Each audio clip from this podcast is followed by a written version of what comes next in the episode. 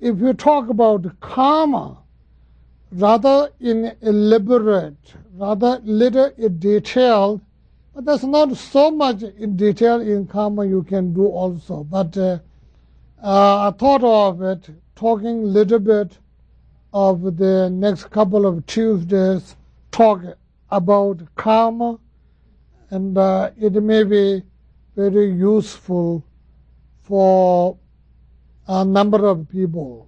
So, when the Tsongkhapa started laying out the outlines for the karma, what he put it is, Dele Thamche Ge Tsawa Landela Yichi Ge Teba.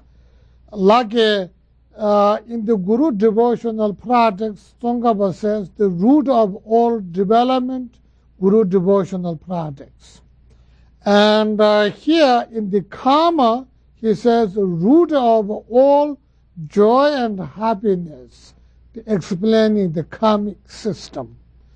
So, Dele Thamche Ge Tsawa, the root of all joy and happiness is remains to karma, which is in a way true, because whatever we have experienced of difficulties, whether it is mental, physical, emotional, whatever it might be, the difficulties are result of negative karma.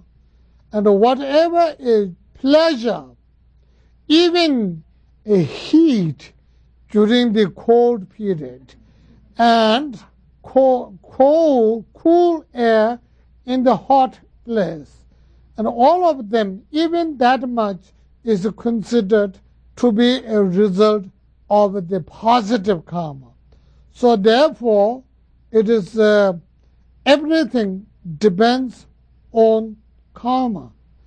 The joy, whatever we may experience, as long as it's a joy, whether it is negative or positive in nature, whatever it might be, so it is a totally result of a positive karma. So that's why Tsongkhapa chose to explain the karma. When he presents the karma, he talks as the root of all joy is to understand the karmic system. So we are talking about the small examples, but examples like a higher or bigger examples, like the achievement of enlightenment and experience of the joy and happiness that the Buddhas enjoy. All of them are result of karma. So I would like to make it clear here that a number of people says Buddha is beyond karma. So karma doesn't control enlightenment. That is, in my opinion, it's totally wrong. Karma very much controls even the enlightenment level. So wherever, from the positive to negative, negative to positive, from the highest level of enlightenment to the lowest level of whatever, the Bajara hell or whatever it is, it is all totally controlled by karma. Nothing, nobody else. So therefore, the question of going beyond karma does not rise at all. Though number of scholars and teachers and will tell you the person has gone beyond the karma. There's nothing goes beyond karma. At the Buddha level, there is no negative karma at all. Every karma, whatever they have, is a positive karma.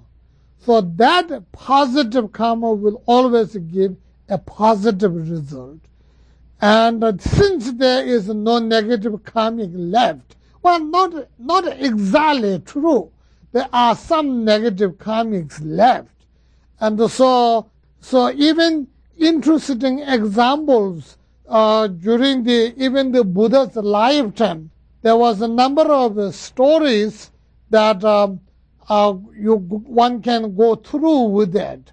Like, for example, the Buddha, the Shakyamuni Buddha, belongs to a group of Indian caste called the Shakyas. Actually, Shakyamuni is the caste name. Like, you know, in those of who you know India, they call it Agarwalas, Guptas and things. They are also named by caste. There's hundreds and thousands of Guptas, you say, hundred thousands of Agarwalas, you say.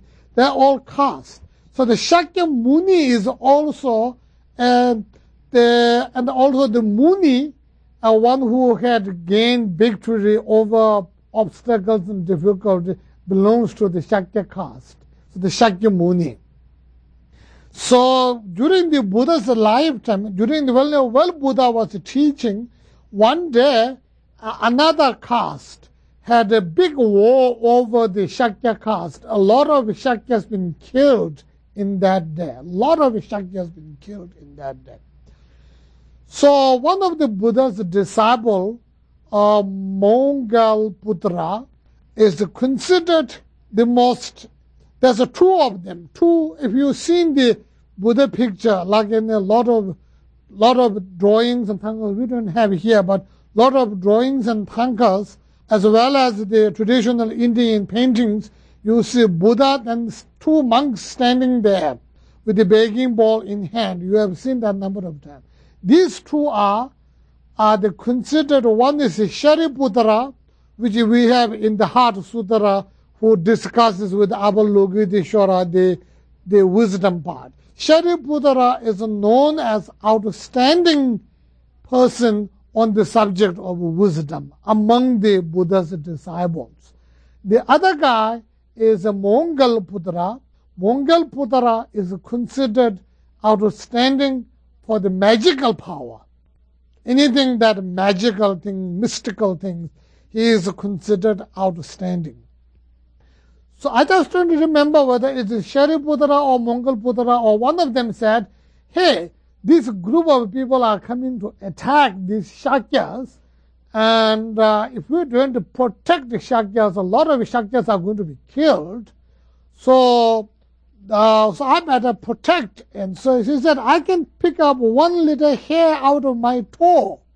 And the Maudgalyayana said, I can pick up 1 little hair out of my toe, and I will tie all these soldiers and throw it away for miles away, you know, or don't let them walk in front at all. I can push them out. So that was Maudgalyayana told Buddha. So should I do that? Buddha said, no, don't do it. And she said, why not? Because they're going to kill all these people. And these people are not good for fighting. They are great fighters. So they're going to wipe them off. And what should I do? Shouldn't I protect? And Buddha said, no. They have their karma. So whoever has to die today, they all die. And nothing we can do. Neither you can do, nor I can do. If you don't believe me, I will pick up 2 kids.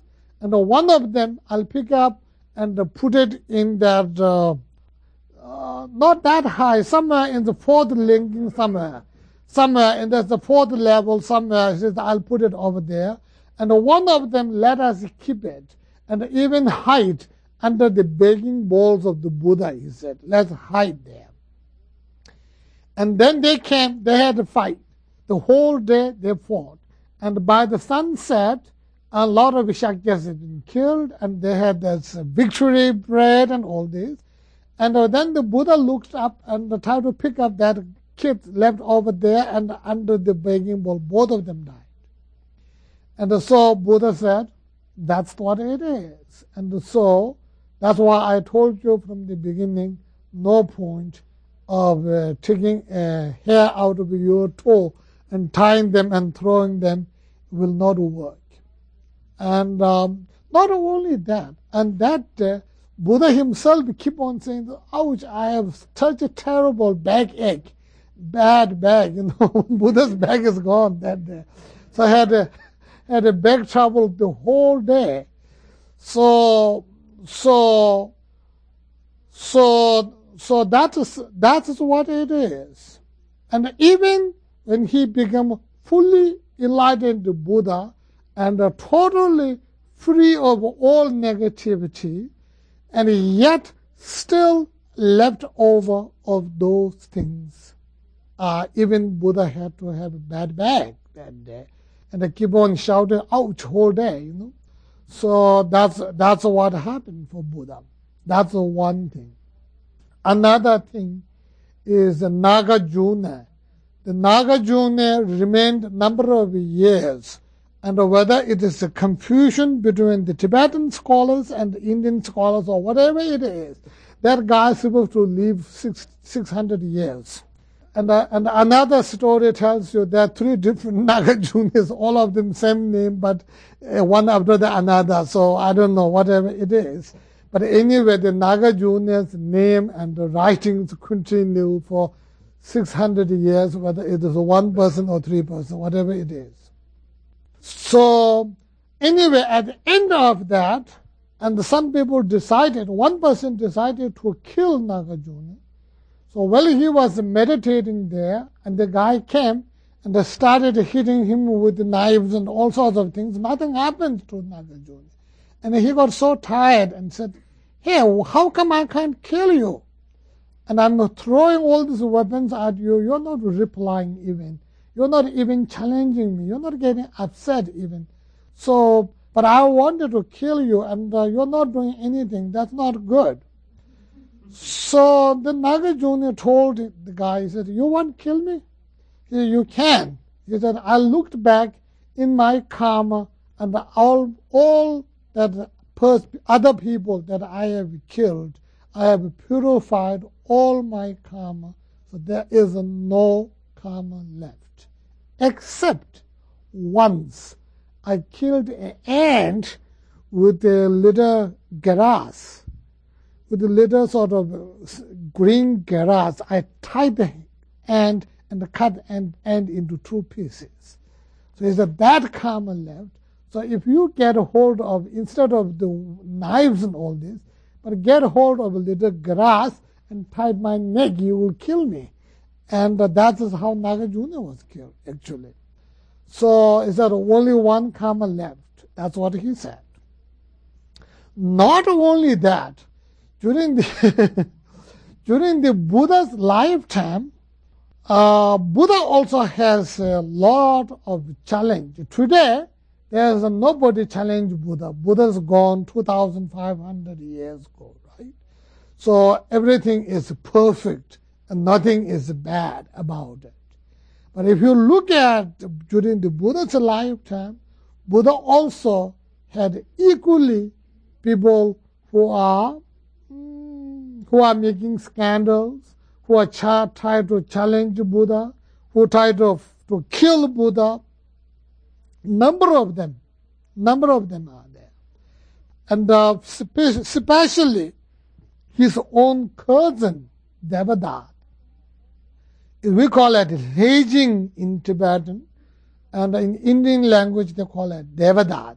Devadatta has challenged Buddha tremendous amount of time. And when Buddha declared himself as a celebrity, that's a monk, celibacy. When Buddha declared that he is celibate, and what Devadatta did is he be able to hold of some woman who keep on saying, "Well, I went bed with the Buddha," and this and that. And Buddha has a number of them. And then Buddha's disciples asked, why Buddha have this problem? And then Buddha gave the story, and I should actually look in here. Buddha, the first Buddha called Buddha Nimsi, who's looking in the sky. There's like 1,000 Buddha in the fortunate eons. Out of those 1,000 Buddhas, and one of the Buddha, the first one, is the Buddha named Buddha who's looking in the sky. So during that period, there was an arhat known as Nanjo. And the Buddha said there was Arahat known as Nanjo, and he has a brother called monk called Bharadvaja. So the Nanjo happens to be a very good person, very good monk, and a perfect pure monk, and no problem at all. And the people had a great high respect to the Nanjo. So his brother, younger brother, Bharadvaja, is very much jealous of his elder brother, who received a lot of respect and regard from the people. So he said, unless I've been able to discredit elder brother, unless I make disgrace of my elder brother, I will never be popular. So because I've been always overshadowed by my elder brother, who is well respected and all this. But Nanjo, the elder brother, is very fond of the younger brother, always very fond of younger brother. So one day, some king or somebody, the ruler of the land had a very, very nice and expensive piece of cloth, and he gave to this elder brother. So the elder brother just give that to the younger brother and say, make a nice dress for you. And the younger brother took that and went to a street and found one of, according to this, called the lady of market. So lady of market, which another word is the lady of market, you understand, right? So anyway, so he gave it to her and said, on the condition, I would like to give you this. And this is a very expensive and a wonderful piece of cloth. But on the condition, you have to make a nice dress and wear it.